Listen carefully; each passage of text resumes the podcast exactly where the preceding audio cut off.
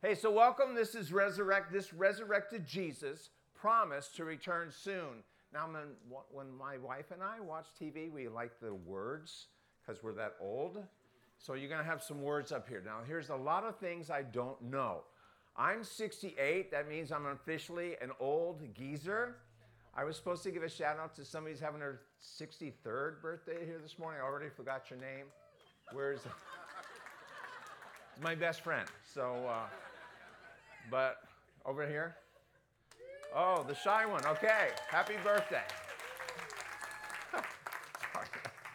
This, I got a sermon I'm thinking of. Just uh, anyway, here's some things I don't know. I don't know how my two kids came out of the same birth canal. They're different as night and day. They're the same gene pool, and just I don't know. They're different. Uh, I don't know why cinnamon. I can't eat cinnamon donuts and lose weight. I would think a God of love could hook that up. You know, here, eat cinnamon, you'll shrink. Eat cinnamon donuts, you'll really shrink. Uh, I don't know why that doesn't happen. I don't know why I wake up some mornings really stoked and others I'm in a foul mood already. Oh, sorry if I hurt you. That's uh, really, really. Uh, I don't know what tomorrow will bring. Okay, we got a little deeper there. I don't know how many more days, weeks, months, or years I have to live. Neither do you. I don't know the motives of my heart, let alone the motives of your heart. Okay, I, I, I don't know why I do some of the things I do. And if you just sat up in your chair thinking, we're going to get a juicy confession, no. If you want to give one, that's fine, but we don't have enough time. But I don't know why I do some of the things I do. I, uh, I don't know why God allows certain things to happen in my life. And maybe you're there right now. There are some things I do know. I, I know that uh, I've been created in the image of God. That means uh, my body doesn't have a soul, but my soul has a body. My soul's going to live forever in one of two places, heaven or hell. My body ain't going to make it. I'm going to have a new glorified body. Arnold Schwarzenegger is going to be jealous. Uh, trust me. Um, I know I'm a sinner. I'm saved by grace. I have people remind me that every day. Uh, I know I'm loved by God. He proved it on the cross. Now, what I mean by that is when I look at the cross, in reality, I should never doubt God's love again. Ever. I mean, I might have feelings up and down, but I should never doubt His love. Look at the cross. It's a wonderful way to go through life. Watch this. I know I'm forgiven. Yeah, I didn't always know that growing up in a certain church. It was kind of day by day, hour by hour. Right now, I know past, present, future, I'm forgiven. I, I confess I had this up to date relationship with Him. It's the only way to go through life. Forgiven, cleansed, set free. I know I'm restored. If you think I'm a mess now, you should have seen me. It was really a mess back then. I, I know I'm heaven bound. So no matter what craziness happens here on earth. I know where I end up for all of eternity. Not only that, every Christian, every true Christian has eternal life, but not every Christian has abundant life right here and now. I've got that. I've got that in Jesus Christ. Uh, here's something I know Jesus will return to the earth. Be, because the God who cannot lie makes promises he cannot break and Jesus promised to come back. That's what this sermon's about. Uh, I know that everyone, when Jesus comes back, everyone here will go one on one with God and give an account for your life. So that brings one more thing I'm not sure about. I'm not sure you're ready for that. But hopefully, after this morning, you will be. Now, we're talking about Jesus. Now, this is what I think of Jesus on Resurrection Day. When a man predicts how he's going to die, and, and then when he's going to die, and the fact that he would rise again in three days after he dies, and he does it, well, I think we're supposed to listen to him. But there's one more thing. He promised, he predicted he would return to this earth soon. I told my, I had a fellow pastor text me this morning, give him heaven. That's my line to him last year, but uh, I wrote back, I hope this is our last Easter on earth. How cool would that be that Jesus comes back this year? Okay, we're going to read If you have your Bible, it's in Luke chapter 21. Just reading four verses. Uh, this, the scenario here some guys had asked him, hey, so what are we supposed to look for when you're going to return? Because the apostles were convinced he's coming back. So what are we supposed to look for? And then he gives a bunch of, you know, wars, rumors of wars, earthquakes, all that stuff. But then in verse 25, Luke 21, Jesus says, and, and there'll be signs in the sun, in the moon. Those haven't happened yet, okay? This is still future tense. In the stars. And on earth, distress of nation. That's happening already. Okay, this thing, these are starting to, and, but he says, with perplexity. This is an incredible word. It means there'll be confusion with no way out. There'll be uh, no solutions. People will be dumbfounded. It's as if nations printed up trillions of dollars without any gold to back it up. And all of a sudden, the world collapses. It's right here. Great perplexity, no way out. How am I going to pay for my gas? How am I going to pay for my rent? How am I going to pay for my food? There's no way out. Except for one, it'll come up soon. It says, Great perplexity, the sea, the waves roaring, men's hearts failing them from fear, from the expectation of things which are coming upon the earth. Uh, this isn't happening yet, but I see COVID 19 has given us a. Uh, what do you call it when you get drunk and you wake up the next day? Hang. How did you know that? we need to talk. COVID 19 has given us a hangover. It's called fear. And it's sad to see how many Christians are full of fear. Fear of, hey, wait, wait, wait. The Good Shepherd, Jesus, he's still taking care of us, but it's going to get worse. Men will actually have heart attacks when they see what's going to come upon the earth we believe very soon. For the powers of the heavens will be shaken. That has not happened yet. Then they will see the Son of Man, that's Jesus, coming in a cloud with this with power, and it says great glory. It's going to be spectacular when he comes back. Great glory. Now, when these things begin to happen, folks, they have. Jesus said, Look up, lift up your heads, because your redemption draws near. Father, make this real to us by your Holy Spirit. In Jesus' name. Amen. Okay, any chosen fans here? Oh, okay. My wife and I are kind of latecomers on this thing. We're still in season one. I know that's bad news for some of you. But when we go through, she has she struggles with this Jesus. He comes on, she goes, That's not Jesus. It's not what he looks like. And I go, Woman, how do you know what Jesus looks like?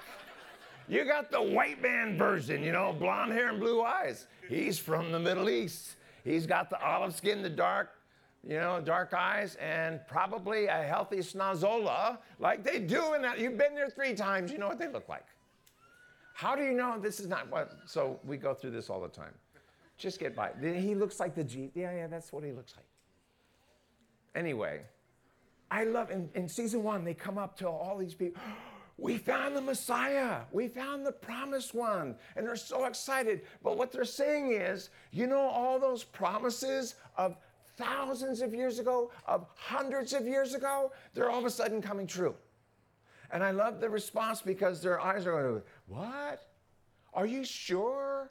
Because you're thinking, Look, man, I'm about to get married. Look, I'm about to have a baby. We're going to move. This is an inconvenient time for the Messiah to show up. And so they're going, wait, wait, can these things be? But I love how it happens. These are 2,000 years ago. If, if you lived it, now we go through this every Christmas. Sorry for the broken sentences. We go through every Christmas, we go, you know, if I was alive 2,000 years ago, I would have believed in the Messiah. I would have seen the prophecies come true. I, I'd be a believer. Well, you get a chance now. There's a lot of prophecies coming true right now about his return. But here's the deal about those prophecies God was silent for 400 years. This, we haven't been a nation for even 300 years, let alone 400. So, from the end of the Old Testament, the end of Malachi, the book, to the beginning of the New Testament, where John the Baptist cries out, Hey, make way the path of the Lord. There was 400 years. And after a while, you go, I don't know if God was really saying that. Maybe it was a nursery rhyme and something we learned in Sunday school, but I'm not sure he's really coming. And then these guys say, hey, we him. He's here. So let's look at some broad strokes of the those prophecies the first time he came, and then broad strokes of the second ones that are coming true now. So born in Bethlehem, why is that such a big deal? You'd think he'd be born in the, the New York City of Jerusalem of, of Israel. That'd be Jerusalem. But no, no, no. He's born a little south, little town, village really, of Bethlehem. Now, it's interesting. Remember, these promises were written hundreds of years before. They were recorded. So the three magi, they go to King Herod. Now, if you're thinking of the Hallmark Christmas, mo- Christmas card with three kings on three camels, kings don't travel alone. All right? So when they showed up in Jerusalem, it says in the Bible, the entire city of Jerusalem was troubled. So were these, they're troubled. Why? Because of the entourage kings arrive with a small army with servants and gifts and all that, and they come right into town. People going, Who are they? And are they here to make war with us? Are they here to take over? Who are these guys? They have such notoriety, they go up to the king and say, We need an audience with you, and they get it. Hey, King Herod, where's this Messiah going to be born? Herod doesn't know. He calls the Jewish leader, Hey, where's this guy going to be born? What did they say?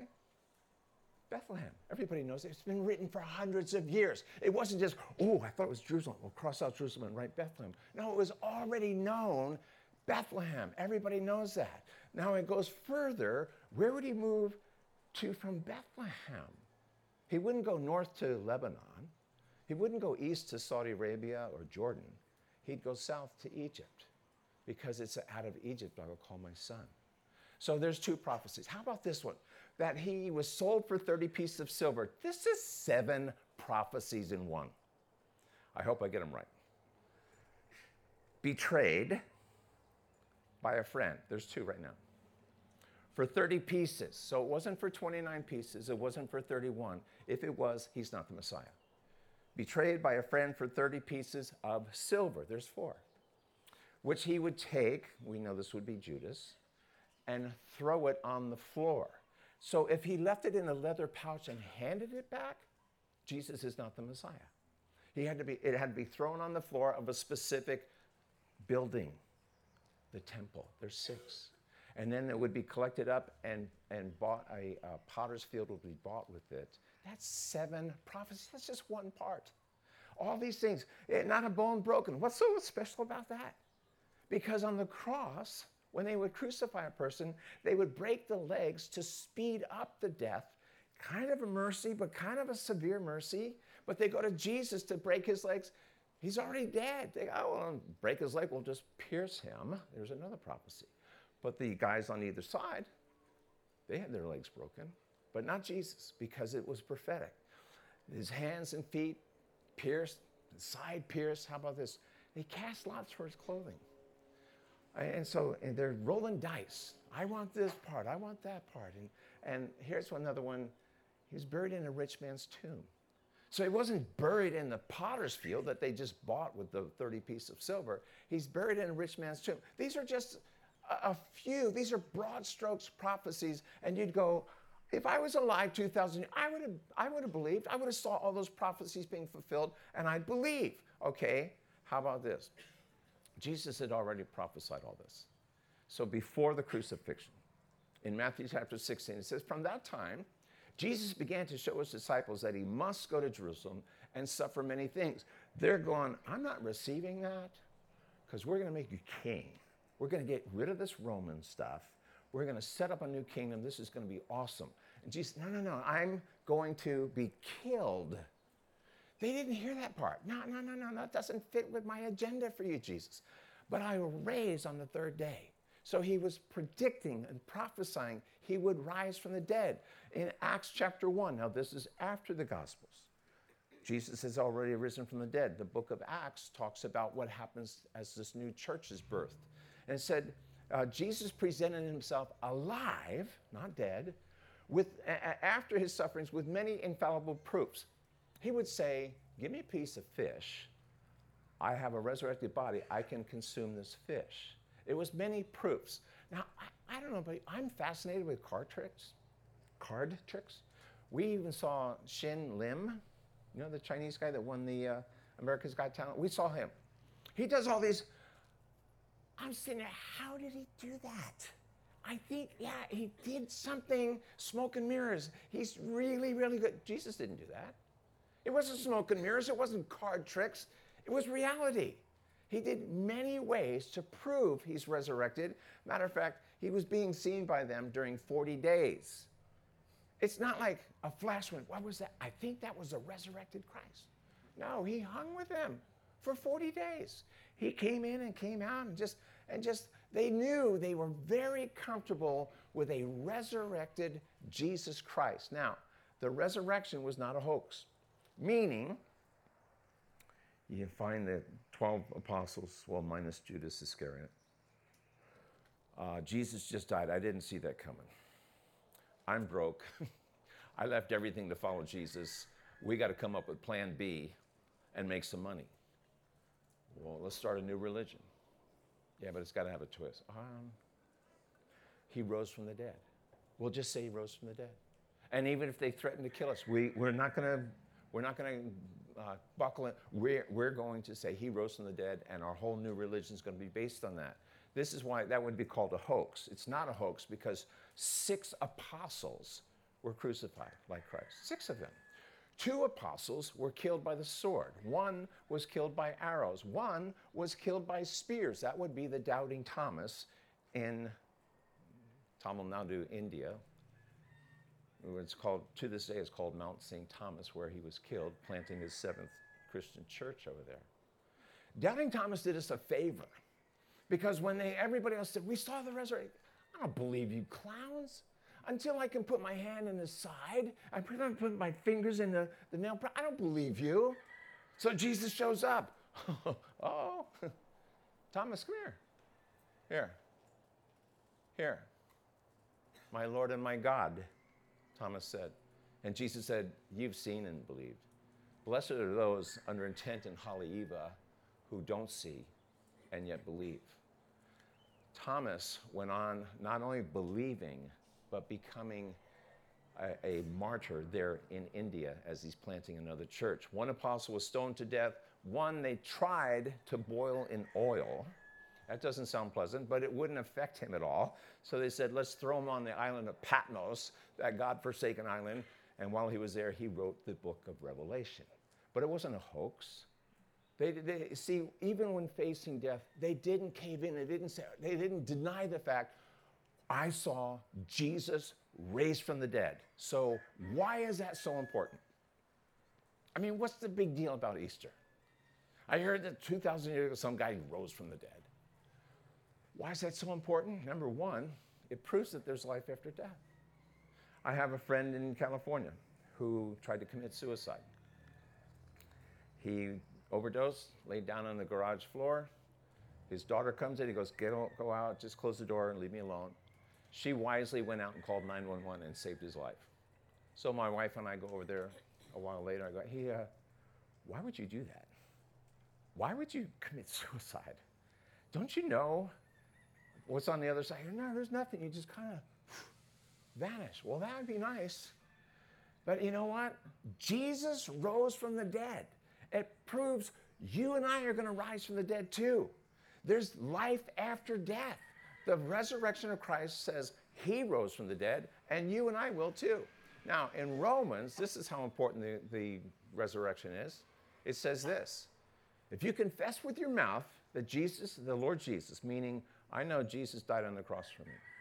If I confess with my mouth the Lord Jesus and believe in your heart that God raised him from the dead, you'll be saved. My salvation depends on believing in the resurrection. So, again, this Jesus, when a man predicts how he will die, when he will die, that he's going to rise again in three, three days and does it, we're supposed to listen to him. Again, there's more. He said, I'm coming back. We already thought, oh, if I was there 2,000 years ago, of course I'd see the prophecies coming true. Of course I'd be a believer. You get a chance now. In our very lifetime, the prophecies are coming true, and we can believe. So we just did the Old Testament prophecies for his first appearance. How about the new one? How about the second appearance? How about we'll just do some broad strokes, okay? Broad stroke. We're going to talk about Israel, the church, the world, stuff like that. So at the ascension, now this is stranger than fiction, okay? Jesus was talking to his buddies, giving them instructions, and he rises up to heaven. And the apostles going, How did he? Shin Lim could not do that. How did he do that? You know? And, and so this angel appears and says, Look, this same Jesus, not another one, this same Jesus who was taken up from you into heaven will some, so come in like manner as you saw him go to heaven. Now, how about this? What, was it, what is the condition of Israel and what took 1900 years to get to this place? In Isaiah 66, verse 8, it prophesied Israel would again become a nation in one day. Very specific prophecy. For centuries, Christians believed it must not be literally true, because that's impossible. By that point, Jews were everywhere throughout the world, and Israel was not theirs. May 14th, 1948, David John Gurion, who was the head of Israel, said, We are a nation, one day. Then President Truman of the United States, the same day, yes, you are. And Israel was a nation in one day. Keep your eyes on focus on Israel. That is the key to end times. God is not done with Israel yet. So it had to become a nation in one day. That's been fulfilled. How about this one? The condition of the world. We already said there'll be great perplexity with no way out. Things like printing of trillions of dollars with no gold to back it up. Things like just going haywire, crazy stuff going on to where evidently the world goes broke. There's, no, there's nothing. And then this man of peace shows up. It, it, it, prepares the way for the Antichrist because the world is looking, how do we get out of this? We're in a jam. Nobody has solutions. One guy shows up, he goes, I, I've got some solutions. And they start listening to him. Hey, this guy's got a lot of wisdom. Hey, let's go with him. And at first, he appears to be a man of peace. He actually brings peace to the Middle East. He has, Jerusalem, he has Israel sign a peace treaty with the Arabs. It's a seven year peace treaty that turns into a seven year great tribulation. But the world goes for it at first. This, this Antichrist, he, he it, the world is being set up for him to take over the, the stage. Now, it stopped. Sorry. My thing stopped. Okay. Uh, do you believe that Jesus is about? There we go. The condition of churches. A lot of people think that the church is going to go out with a bang, a great, big, strong thing. Not according to Jesus and not according to the Bible. So it says in 1 Timothy, now the Spirit expressly says, meaning the Spirit emphasizes this. The Spirit is, is saying, you can bank on this, that in the la- latter days, that's, I believe we are today, some will depart from the faith, giving heed to deceiving spirits, doctrines of demons, having their own conscience seared with an iron. So they're, they're, they're going to be in our churches, in our pulpits, promoting doctrines of demons. What does that mean? Things that were once considered sin. Oh no, now God understands it's no longer sin. That's a doctrine of a demon. And it's deceiving. And it's going through our churches today. And it says they're, they're kind of like they have their conscience here. Instead of, you know, if you're a, cat, if you're a, a rancher and you have your Circle K, whatever, and you do it to the cattle, once you brand a cattle, they're not unbranded. It's permanent. And he's saying these guys are going to be in our church pulpits promoting stuff that was, I think that's sin. No, no, it's okay now. And they had their conscience seared like that, like branded. They are convinced they're right, even though they're teaching what is completely against the Bible. So that's what's going to happen in the, in the end times. Once someone's been branded, it doesn't get undone. Now, Jesus said this after a parable about prayer. When the Son of Man returns, will he really find faith on the earth? Meaning, not really. So here we go. Here's the condition of hearts. I don't like this. We're going to get to hope really soon, okay? The condition of hearts. But know this, Paul the Apostle writes, in the last days, perilous times will come. Okay, it's not going to get better. For men will be lovers of themselves. I looked it up in the Greek. It means they will be taking selfies. Yeah, just uh, some of you were really slow. it wasn't that good a joke anyway. So, but uh, you know, here I am eating a taco. Okay, you got guaco on your cheek, you know. But uh, yeah, lovers of themselves. Now, I'm going to ask: Do you want to be around these people? Lovers of money. So, man, I don't care about you. I just want my promotion. Then the four uns. Unthankful. You parents with kids. When you sacrifice for your keiki and they're not thankful, don't you want to just give up? You know, and then you go through the routine. When I was your age, I walked barefoot through the snow. Just unthankful. How about unholy? Nothing is sacred. Nothing is sacred anymore. Unloving, unforgiving. So a bunch of bitter people who refuse to, to say that's okay when someone apologizes. Can I tell you? I don't want to be around these people. I like being around forgiving people. I like being around thankful people, holy people, loving people. They're, they're saying the condition of hearts in the end, it's going to be the opposite. So, second Timothy, he goes, oh, this one's the worst. He goes on to say it'll be without natural affection. So, what's more natural affection than a mom and a, and a baby?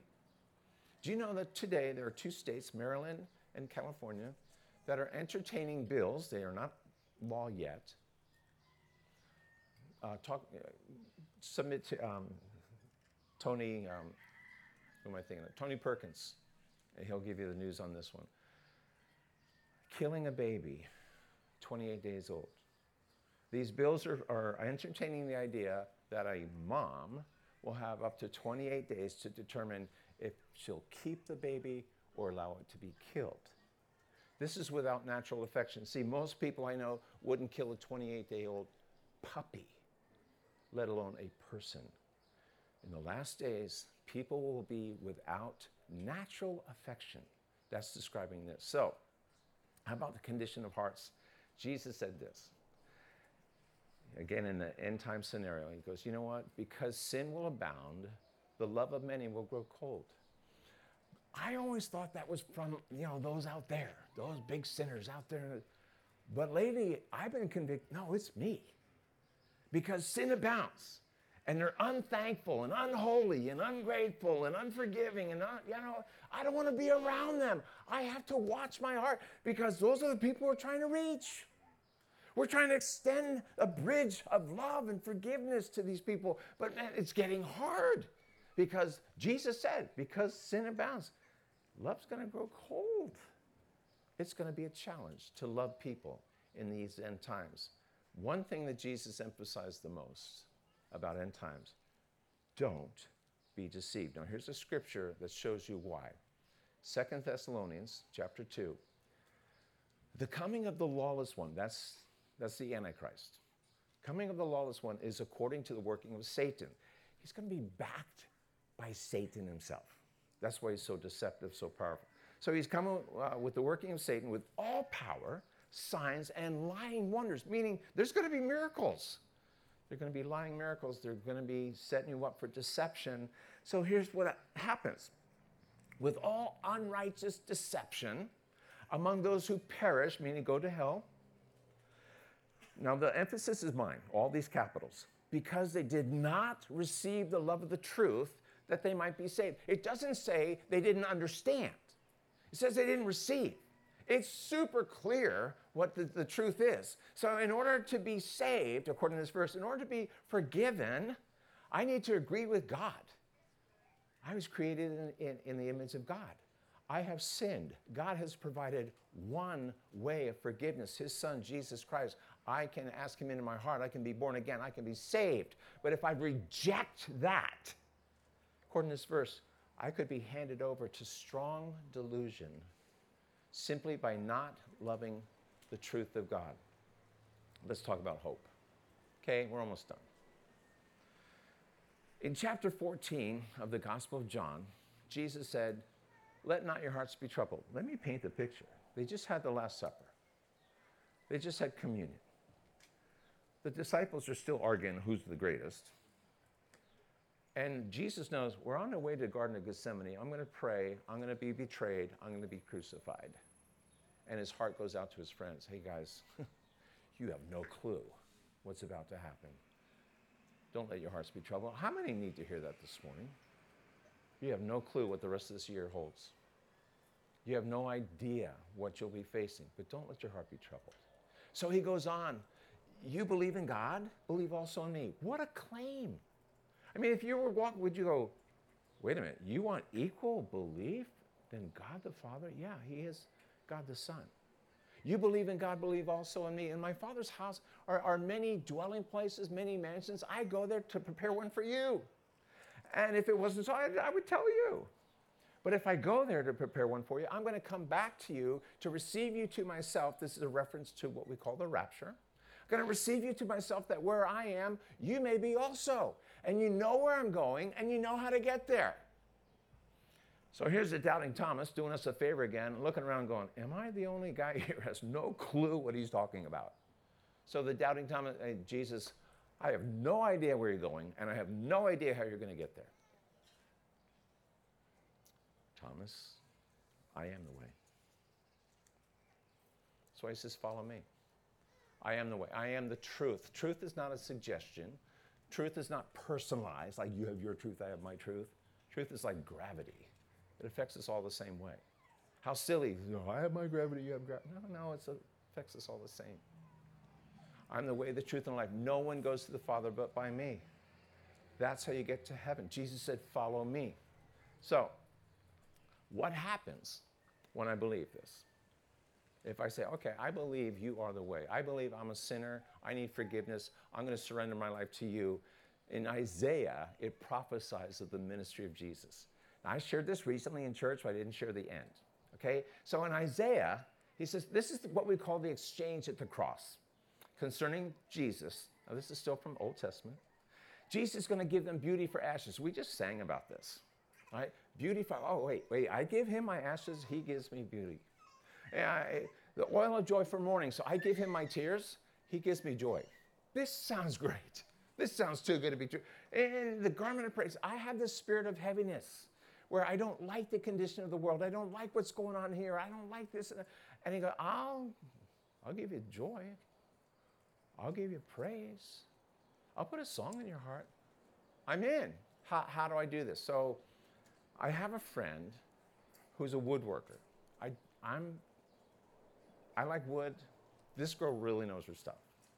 She came over to my house one day, she's giving me some wood. And she goes, uh, I literally pulled this piece out of the fire. It's completely black. It's, she goes, I don't know, maybe you can do something with it. I'm thinking, you're crazy, you know, just, so I put it off to the side. And I'm, I'm stoked on all the other wood, but I kept looking at it, man, what is that? Maybe there's something beautiful in that. And I have this toy uh, that, that, sands as you with a conveyor belt, and I go, oh, well, let's just see. Wait a minute, you know, maybe it does something. So you know, three times through, nothing, nothing. It's just more now it's soot and ashes and it's everywhere. I, man, a couple more times, I, I start to see some wood under there. What? I, so I kept going and going, and it, once you got rid of the ashes, it's this beautiful piece of walnut, $11 a foot. It's expensive. I go, I'm using that. And I made something beautiful out of that wood. So here's how it applies to us we give God our ashes, we give Him our wood, what we've done with it, what we've allowed to happen. We give Him our tears, the heaviness, spirit of heaviness, and He makes something beautiful. Matter of fact, in, in Ecclesiastes, it says He's made everything beautiful, but it's in His time. So, Proverbs says this is how it's connected to you and me. In chapter 23, Proverbs is a lot about a dad pouring his life into his kid and, and saying, Kid, I love you. I want God's best for you. I, I, uh, I uh, or says, Give me your heart, this is the proverb. Son, give me your heart. Here's, so, here's your dad talking to his kid. You can trust me. I want to set your table for success. I want you to outdo me. And so he goes, Son, give me your heart and let your eyes observe my ways. So, what it means is, uh, I love you. I want God's best for you. I, I want you to make it. You can trust me. You can't trust most people out there. You can, tr- I got your back. But here's how it works with God God says to you this morning, My son, my daughter, give me your burned wood. Give me your heart. Watch what I can do with it. But we have a call. We hesitate. Some of you this morning are hesitating. I bet he wants me to do something. I bet he wants me to give God my piece of wood. We hesitate. And here's, the, here's our reasoning God, I'm not sure if I can trust you with my heart. I'm not sure, have you heard yourself say, I'm not sure you know how to make me happy. I'm not sure you know how to make me complete. I'm not sure if you know how to lead me into the best life I could have. I'm not sure if I can trust you. Now, this is my view of it. This is not biblical at this point. I just think at this point, some angels chime in. Because I'm thinking, we're blowing the minds of the angels all the time. Not just Danny and Jamie Angel on Sapphire, but just, I think the angels are up there what gives with Mike Stengel? Why doesn't he pray more? I don't get it. Why does he trust God more? Why does he step out in faith? Why does he enter the abundant life? And they're thinking, what's going on with these people? And so the angel chimes in, Excuse me, Mike, you're reluctant to give God your heart. So what exactly have you done with your heart? I, uh, I've exposed it to strange fire. I've allowed it to get burned. I have lied to my heart many times because I'm the easiest person to deceive myself. I have allowed my heart to get in a foul condition by what I've done to it and by what others have done to it. And then the angels go, And so you can't trust God? Look what you've done with your heart. I think you can trust God. Give Him your wood, give Him your heart. So, why is the resurrection so important? Now we have two reasons.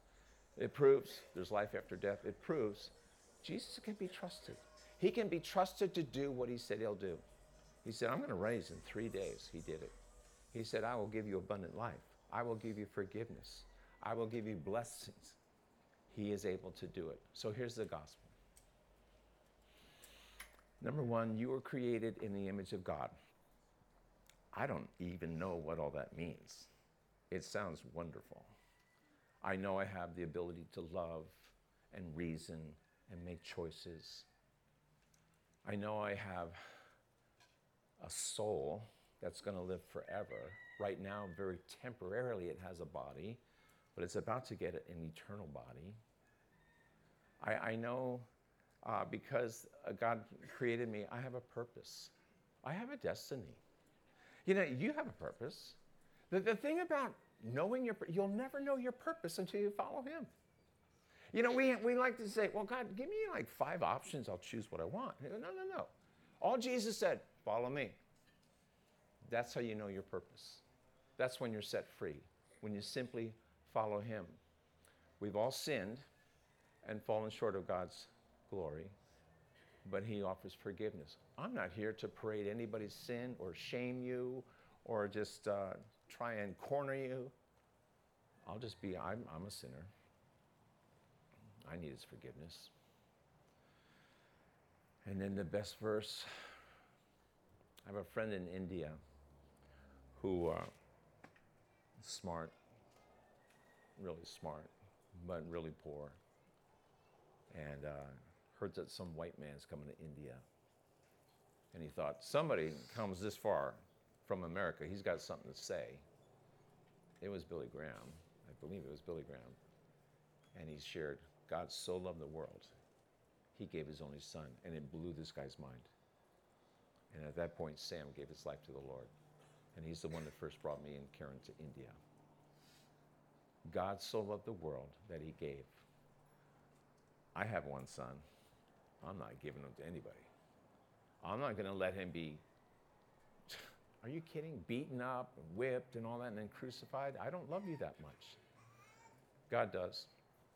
So the exchange at the cross is the same thing he offers you today to give him your wood and let him make something beautiful out of it. We've come to the conclusion, and for some of you, you're, you're ready. Some are thinking, you know, what am I supposed to do with all this? We'd love to have the band come on up at this time. And you're going, what am I supposed to do? I would make that exchange at the cross. Some of you need to do it again. It's been a while. You've done your share of drifting, and you're going, look, I tried to make the world work. Well, so did Peter. Remember, I'm going back fishing. Fished all night, was empty. And then Jesus was on the beach and he go, man, you'll have me back? I'm in. So some are, you, you need to come back. I mean, it's God's like blowing his trumpet, come back. And others, you need to surrender for the first time. Uh, if I could be so, bold, I would love you to just come on up here publicly and say, I don't care who's watching. God's watching, and I want to give him my life right now. Uh, they're going to sing. I'm going to pray. Father, we thank you for Jesus. We thank you for fulfilling all those prophecies and pinpointing Jesus in a way we couldn't miss him. We thank you for your love, your power of forgiveness, healing, restoration. And right now, we pray you touch hearts you touch lives. You'd extend forgiveness, healing once more. In Jesus' name.